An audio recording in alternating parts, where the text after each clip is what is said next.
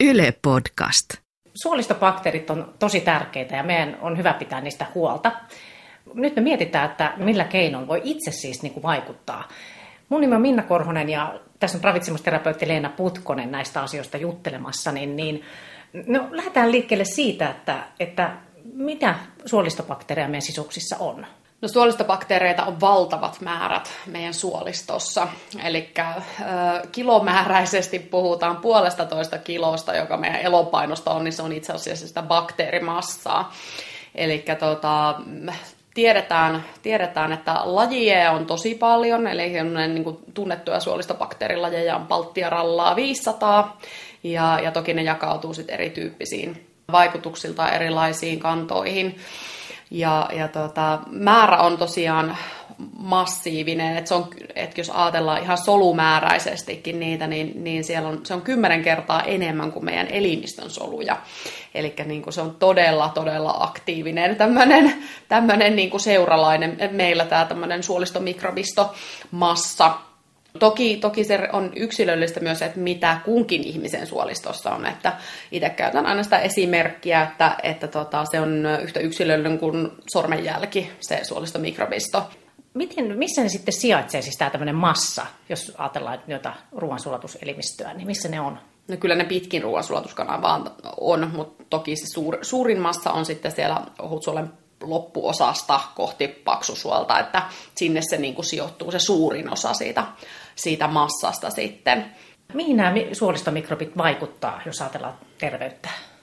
Niillä on niin kuin ihan valtavasti, valtavia yhtymäkohtia niin kuin elimistön elimistön toimintaan ja terveyteen. Eli tota, ihan tämmöisiä yleisiä juttuja tai tämmöisiä aika hot topic ja pinnalla olleita, niin on luonnollisesti tuo suolistoaiheet, mihin itsekin on erikoistunut. Että niin, niin ärtyvää suolta kuin, kuin sit ihan tällaisia vähän vakavampia kroonin tautia ja koliittis ulcerosa, että niitä, niiden niin kuin bakteerikantoja tutkitaan. Että ihmisiä, jotka sairastaa näitä, näitä sairauksia, niin heidän, heidän bakteerikantoja tutkitaan ja pohditaan, että mitkä on ne selittävät tekijät ja voiko jokin asia sitten altistaa, vaikka että joku joku bakteerin ylivalta siellä sit altistaa sairastumiselle tai muuta.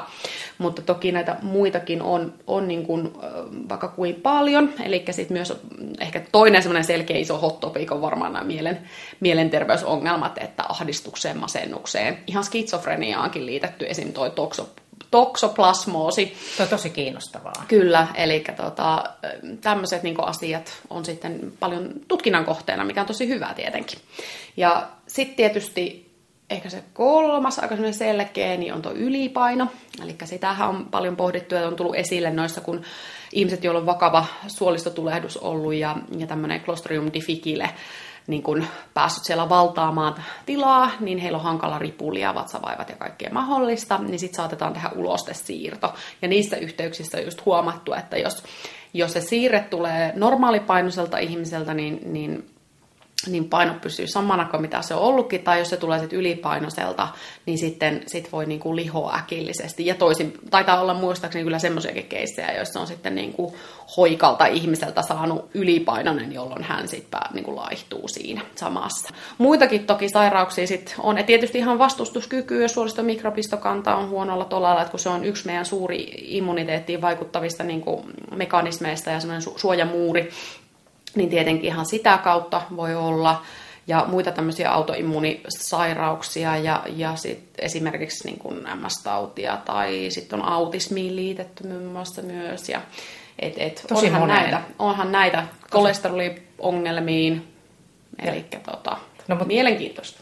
Joo, me tosiaan pohditaan tota Leenan kanssa tässä näitä suolistomikrobeja ja, ja, ja ollaan tosiaan siellä suolistossa ja siellä on seitsemän metri pitkä kiemurainen järjestelmä. Siellä nämä, menee nämä bakteerit puolentoista kilon verran, vai miten se sanoit? Että Jotakuinkin joo. Se on, se on hauska, hauska niin kuin vielä yksityiskohta, että saman verran kuin aivot painaa. Että onhan se semmoinen niin kuin vertailukohta. Kyllä, joo. kyllä. Mutta siis ne vaikuttaa meidän hyvinvointiin ja myös pahoinvointiin ja sitten tosiaan vaikka jopa masennukseen, niin kuin sä sanot, että ei ihme, että ne on ne toiset aivot, niin kuin puhutaan. Kyllä. Mutta tota, niin, niistä on siis tärkeää pitää huolta, mutta miten se sitten tehdään? No suolistobakteerit tarvitsee tietenkin ravintoa, että ne pysyy siellä hengissä ja voi hyvin. Ja tuota, niiden ravinto on, on tuota kuidut, eli erilaiset kuituyhdisteet. Ja senpä takia ähm, itse olen aina ihmetellyt, että kuinka yksiulotteisesti jotain diettejä, jotka jättää sitten kuitupitoiset ruuat vähiin, eli viljatuotteethan ne, ne suurin, suurin lähde on. Lisäksi me tiedetään, että erityisesti nämä bifidobakteerit, tämmöiset suotusat bakteerikannat, niin ne hyvin mielellään käyttää juuri näiden viljojen kuituja, fruktaaneja ja esim. fruktaaneihin kuuluvaa inuliinia sitten niin kuin ravinnokseen. Eli tota, se on itselle aina vähän käsittämätöntä, kun lähdetään niitä karsimisia siellä harrastamaan, niin minä nykyään ajattelen ravitsemustakin aina, aina ensisijaisesti niin kuin jotenkin suolistomikrobien kautta, että miten se vaikuttaa niihin, kun me tiedämme. Mä näen jo, joo, mulle se on nykyään aina se, jotenkin se ajattelutapa on muuttunut. Niin, niin ehdottomasti on se kuituvoittoinen ruokavalio tosi hyvä ja, ja me tiedetään suolistomikrobistosta melko vähän, mutta me tiedetään se, että sen mitä monipuolisempi, niin yleensä se liittyy sitten niin kuin parempaan terveyteen. Ja, ja tota, kuidut siis ruokkii niitä, mutta ruokkii siellä toki muutkin asiat, eli hapatetut tuotteet, hapatetut ruuat, juomat, jogurtit, viilit, viili varsinkin nyt aika perinteinen, niin, niin tämmöiset tietysti on, on niin kuin hyviä, että meillä, meillä niitä on ja hyvä olisi sieltä ruokavaliossa saa. Joo, ihan Jos ajatellaan, joo. Ja sitten toisaalta nyt on tullut näitä ehkä niin kuin, luojan kiitos, meillä on tullut tämmöisiä ruokavaihtareita maailmalta, että et, et, äh, kimchiä, miso, tempehiä, et näitä, näitä et kimchi on sitten tällaista niin kuin, tulista äh, kiinankaali, hapatettua kiinankaali lisuketta Koreasta ja, ja sitten tota, tempe on taas äh, fermentoitua soijapapua ja, ja miso samoin sitten soija, soijapohjaista pääasiasta ja on siinä muitakin viljoja ja sekin on sitä fermentoitua fermentoitua juttua, että ne on tietysti sitten semmoisia, mitkä... Tota, täsmätuotteita. Täsmätuotteita. Ja tietenkin se hapankaali. Ja sitten mä toivoisin hapatettuja kasviksi ihan yleisesti. Että mä pitää varmaan sitten vaan aktivoitua itse tekemään, ettei muu auta, mutta, mutta tota, voisin kuvitella, että joku muukin on kiireinen työssä käyvä ihminen, joka ei välttämättä ihan kaikkea haluaisi jaksas tehdä, koska ei se hapattaminen nyt ihan niin kuin niin kuin nopeinta touhua ole. No ei ole, ja tosiaan niin, syö niin kuin monipuolisesti just näitä ylipäätään niin kuin ruokaa terveellistä, niin sillä Kyllä. saisi niin kuin suolistobakteerit hymyilemään. Niin, no, tässä todellakin tulee ilmi, että miten tärkeitä nämä on, ja siihen vaikuttaa tähän bakteerikantaan monet asiat sillä tyyliin, että mitä syöt ja, ja miten elät ja millaiset elämäntavat ja miten ehkä olet perinnyt äidiltäsi vauvana näitä, näitä bakteereja, mutta tota, mitkä niin on tämmöiset pahimmat jutut, mitkä häiritsee suolistobakteerien tasapainoa? No ihan ne pahimmat viholliset luonnollisesti on antibiootit, jotka tuhoaa ne useammaksi vuodeksi. Eli tota, se nyt on aika selkeä, että kun se ei paljon valikoisi sitten niiden hyviä ja huonoja niin kuin, ä, bakteerien välillä. Ja toisaalta tietää, että ihan siis tietenkin semmoinen yksipuolinen ruokavalio, jossa on vähän kuituja ja, ja mahdollisesti paljon sokeria ja muuta, joka, joka sitten niin kuin saattaisi haitata suoliston kuntoa. Ja sitten nykypäivänä mua huolestuttaa kyllä aika paljon toi tuommoisten närästyslääkkeiden popsiminen, kun ne olisi nallekarkkeja. Eli tota, mä väitän, että ne protonipumpuinhibiittorit on niin kamalan yleisiä, ne, ne happosalpaajat, että kyllä ne alkaa näkyä, että ainakin mun vastaanotolla näkyy kyllä todella selkeästi, että ihmiset, jotka niitä sitten on syönyt vuosia, niin kyllä heillä alkaa sitten tulla muitakin suolisto-ongelmia, todennäköisesti vaikuttanut sinne suolisto, suolistobakteereihin sitten haitallisesti. Eli ihan tietysti tällaiset tekijät, mutta se, että ei me niinku osata sanoa varmaksi, että no mikä, se, niinku, että mikä on perimän osuus siinä kuviossa ja ruokavalion ja, ja muuta, että, että kuin, mikä on se yhteispeli. Mutta että tietenkin semmoinen prosessoitu ruoka, jos ei ole paljon kuitua eikä ravintoaineita, niin totta kai se on haitallista suolistolle, että silloin se ei saa niin kuin se bakteerikanta niitä kuituja, joista se sitten itse asiassa valmistaa tällaista lyhytket, valmistaa lyhytketjuisia rasvahappoja, jotka tota, on, on sen suoliston kunnon kannalta tosi tärkeitä, kun ne suoliston äm, niin kun pintasolukko käyttää sitä energiaa energian lähteenä ja, ja tota, senkin puolesta niin tietenkin se haittaa sit sitä, että se suoliston kunto ei pysy hyvänä, ja kun on tämä ilmiö, mistä niin kuin jonkun verran puhuttu tämmöisestä vuotavasta suolesta tai muuta, niin, niin siinäpä se nyt mahdollisesti olisi, että tollaset tekijät voisi selittää sitä, että tällainen ilmiö todella pääsisi esiintymään. No mutta tota, niin, niin, niin, siis antibiootit ihan tunnetusti vaikuttaa näihin suolistomikrobeihin niin kuin huonosti, niin miten sä neuvosit, että miten se voi välttää sen, että siellä tapahtuu jotakin todella moneksi vuodeksi jotain huonoa?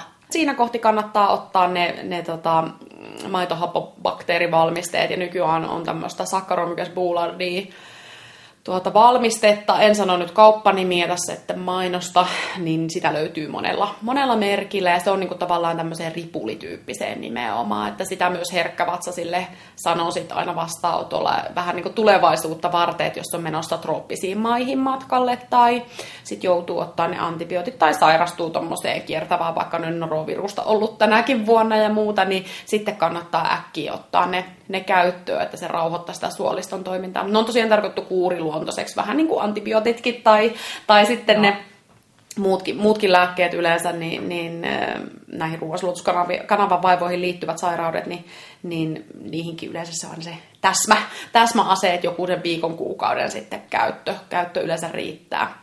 Mutta muutenkin tietenkin hapatettujen tuotteiden käyttö siinä antibioottikuurin aikana varmasti on fiksua, että painottaa sitten, että tulee niitä ruokavalioon siinä aikana tässä on käynyt ilmi, että ei, ei ole mikään ihan pieni juttu tämä tämmöinen aivojen kokoinen mötikkä tai siis massa suolistobakteeria meidän tuolla ruoansulutuskanavassa tai järjestelmässä, niin, niin niin kuin sä tässä puhunutkin, että me ei tiedetä ihan kaikkea niistä, mutta silti niitä, niistä puhutaan tosi paljon nyt mediassa ja, ja jotenkin hypetetään. Niin onko se mennyt sun mielestä liian pitkälle? No keskustelu ja hypetys ei sinällään, ja tutkimustulosten analysointi niin ei. Mielestäni se on ihanaa, koska mä tykkään aiheesta, haha. Sama, sama. mutta tota, saa mielenkiintoista tietoa, mutta, niin. mutta mä suhtaudun kriittisesti sitten niihin kaupallisiin tuotteisiin. Et toki niistäkin osasta mäkin hyödyn, kun mä saan töissä niitä sit suositella ja, ja niin kuin, että ne on hyvä homma, mutta et, et kyllä se on mennyt överiksi välillä. Että et sitten niin tällaiset lisäravinnekauppiat ja muuta, niin kyllähän aika, aika niin kuin sille nolla näytöillä myy niitä tuotteita. Eli se siinä on ehkä mun mielestä se semmoinen kurja ilmiö sit siinä rinnalla, että et niinku eikä, sekin pitäisi muistaa, että probiootit ja, ja tota, tällaiset maitohoppabakteerivalmisteet yleisesti, missä voi olla erilaisia kantoja, niin, niin tota, kyllä ne on niin kuin osa ter- terveyttä, vaan että et kyllä pitäisi muistaa sitten kuitenkin se monipuolisen itsensä hoitaminen, eikä vaan ajatella taas, että mä otan vaikka niitä kapseleita mm. tai jotain, että mä hoidan nyt tällä. Vähän niin kuin ihmisillä on paha tapa ollut ajatella niistä vitamiinikivennäisainevalmisteista. Kun mä syön monivitamiinia, niin mä voin syödä vähän sinne päin. No ei se ihan niin mene, että varsinkin nyt sitten näiden suolistomikrobien osalta, niin, niin kuin sinne oikeasti tarvitaan niitä ravinteita, että yhtä lailla voitaisiin keskustella vielä ehkä enemmän niistä prebiooteista, eli se tavallaan, että kun on näitä probioottivalmisteita, niin tosiasiassa tutkimuksissakin on tullut esille sitä, että pitäisikö meidän kuitenkin enemmän miettiä sitä, että miten me vahvistetaan sitä elimistön niin kuin oman bakteerikannan kykyä ylläpitää semmoista hyvää tasapainoa siellä. Ja sehän silloin olisi tällaiset prebioottityyppiset valmisteet ja, ja niin kuin ehkä ne luontaiset sitten niin kuin, um, luontaiset lähteet, kuten ne hapatetut ruuat. Että tavallaan että ei niin kuin lisätä sinne ulkopuolisia vaan bakteereita, paremmin. vaan syödään niin kuin paremmin, että me vahvistetaan niitä hyviä kantoja. Et esim. tällaiset asiat pohdituttaa, että mä uskon kyllä vakaasti, että tässä on niin kuin, ehkä jopa hyvinkin rohkeasti sanoa, että tässä on niin avain terveyteen mutta me tarvitaan kyllä tietää nyt siitä aika paljon enemmän ja just se, että miten me räätälöidään tällaiset mikrobihoidot ja terapiat. Mikä sua kiehtoo näissä suolistobakteereissa?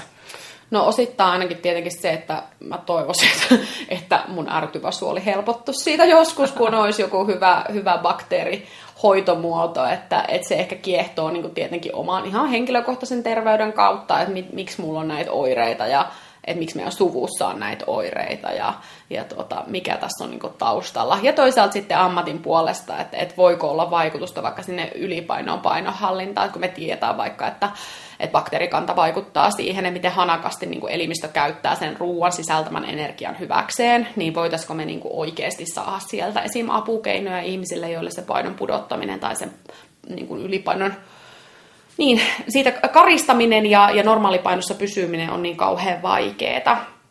Et tota, totta kai ihan niinku niistä syistä. Ja sit se on mulle kuin semmoinen avaruus, että kun siitä tiedetään toisaalta niin vähän, niin sen takia se on kiinnostavaa. Mm, että mm. siellä on se potentiaali aina jotenkin, että et, tota, et mitä sieltä kaikkea vielä Niinpä. löytyy. Kyllä lapsen omainen uteliaisuus yksinkertaisesti, että et, tota, se on siinä, mikä erityisesti kiehtoo.